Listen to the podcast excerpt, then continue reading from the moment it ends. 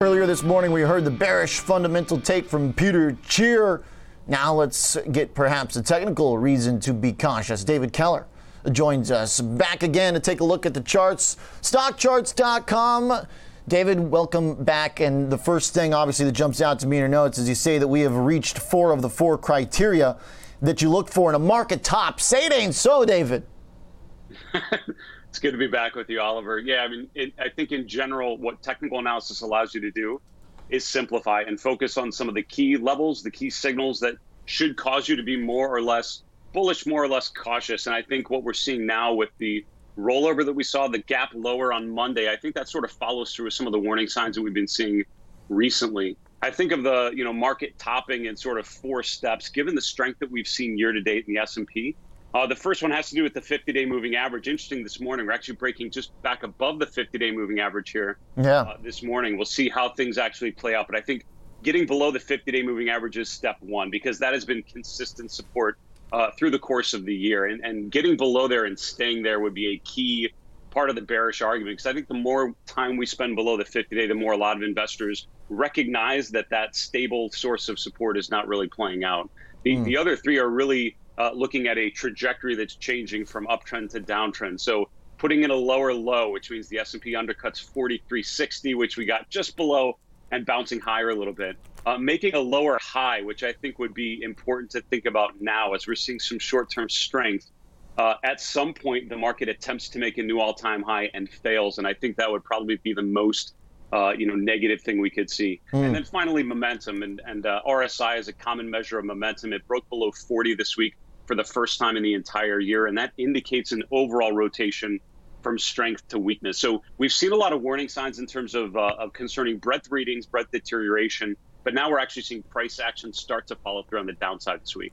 So, what how kind of rally would in, invalidate these? As you mentioned, we're moving back above the 50 DMA, or is it kind of like once it's done, uh, you know, the uh, the die has been cast, uh, or uh, I mean, there's always, uh, uh, you know, a, a, way out, right? There's always a way to invalidate. What is that way right now, David? And when we got a nice rip happening this morning, if we obviously we go back to new highs, then okay, that's not the case. Is there something between now and new highs that might tell us, okay, this is just a head fake? It's not going to all spiral downward.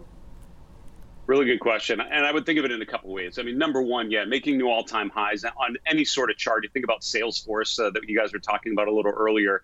You know, I, while the fundamental story is compelling, the chart actually breaking above previous highs and pushing higher, recognizing that demand outweighs supply, that buying power is outweighing selling pressure. That to me is the most encouraging part of, uh, of how a chart represents investors buying into an idea. So the S&P getting to new highs, the Nasdaq getting back to new highs, uh, would certainly indicate renewed strength and just a persistent trend that we've seen uh, that we've seen so far. Yes. Um, the second thing would be breadth conditions starting to improve, and that's what we really have not quite seen yet. Although you're seeing strength today on uh, sectors like financials and energy, you need to see more follow through on those. Enough of those appreciating would probably be able to push the uh, the S&P to new highs as it would need. Okay, so looking at uh, uh, some of these things visually, breadth deterioration. You look at cumulative advanced decline lines uh, and uh, the amount of uh, bullish percent indexes. what walk me through where those are, and you know, is this just on the fringe of being a negative signal, or is it deeply negative? Yeah, no, great question. There are a couple different ways we can measure breadth. Many of them and one of the common ways you, you alluded to is called the cumulative advanced decline lines. And, and every day you get the advancers minus decliners, how many stocks are up or down on a given day. You string that together over time, and you have this cumulative measure of breadth. And it basically tells you participation. And on the chart on the right side of the screen, you have the New York Stock Exchange, the entire NYSE. Then you have uh, large cap stocks, then mid cap stocks, then small caps. If you look, all four of these have sort of transitioned from a consistent uptrend in the first half of the chart to now more of a consistent downtrend. And you've seen it especially in small caps and the broader NYSE. Now we're starting to see it in mid caps. We're starting to see it in the S&P advanced decline line, which has also broken below its 50-day moving average. So what that tells you, and to be honest with you, the conditions have been deteriorating for, for a number of months, right? Really April, May, June is when they were going higher. After that, they've all actually been rotating lower, which suggests the appreciation we've seen in the last couple months in the S&P has not been a super healthy bull market phase. It's sort of been the last gasp of a bull market. where you have a lot of individual stocks that are uh, that are starting to rotate hmm. lower. Interesting. The last gasp of the bull market. I like that phrase. It's a definitely uh, got a lot of warning uh, uh, connotations into it. You mentioned the breaking of moving averages. You also point out that uh, 25 above 25 percent of the S&P members have broken their 200 DMA. Uh, that's a pretty serious deterioration. That's not a, a very normal thing, is? I mean, that seems like a pretty good chunk of companies. That's exactly right. And during a healthy bull market phase, it would make sense that most stocks would be above their moving averages, right? If the if the S&P is going higher, the stocks that comprise those indexes should be in a position of strength and going above their 50-day, above their 200-day moving averages. And that's what we've seen for a lot of this bull market move. But if you start the clock sort of in April and May, this is when the cyclical stocks, things like financials, sort of had their last run higher before pulling back. All of a sudden, all these breadth indicators roll lower. So in April, you had about 95% of the S&P above their 200-day moving average. That's down to just below 70%. You had about 92% of the S&P members above their 50-day moving average at the bottom panel there. Now that's down to below 40%. So you've had a, a, a, large number of companies that were in a bullish phase and now are in a bearish phase, and that's within the context of the S&P going higher. And so when you think about that sort of last gasp, sort of the later stages of the bull market phase, you get this deterioration in breadth where a lot of individual names are already showing weakness. It's just not reflected yet in the broad uh, indexes. So huh. while the gap lower on Monday certainly was a surprise in terms of the severity of it, although 2% down is not that severe in the in the grand scheme of things, but felt pretty negative relative to the normal pullbacks we've had. I think the directional tendency of the market to go lower here given the breadth deterioration, is not much of a surprise at all. Also, we're in the seasonally weakest month in the seasonally weakest part of the year. September, October tends to be a pretty challenging time for stocks in general. And David, is there anywhere obvious on the S&P that looks like a, a target from here that might be a good place to start for some downside to clear off some of this? Uh, you know, froth or shake out some of the weakness that uh, has uh, built uh, up here? Yeah, so in general, I would I would argue if you're long term bullish, which I am, and I think long term there's a great story for stocks going into the next next year, and I think you know even with the Fed having to make a lot of the changes, I think infrastructure spending there's a lot of potential upside for stocks still to be had in economic growth.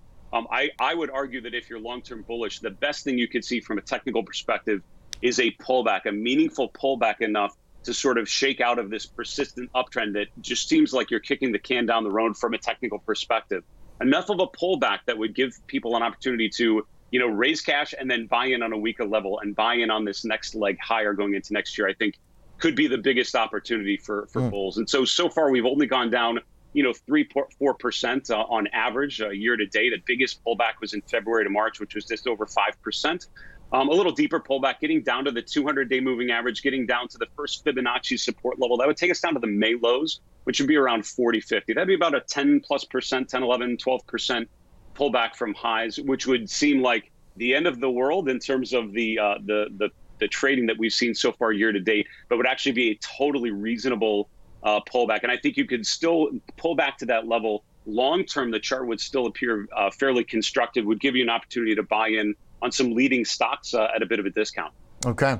Uh, you mentioned places to uh, hide out if and when this happens. Big tech has been one area to do that. Uh, as you mentioned, Microsoft, a stock that you, uh, looks like you could ride it out. I'm curious in a different one that's on your radar, though, that doesn't get as much attention.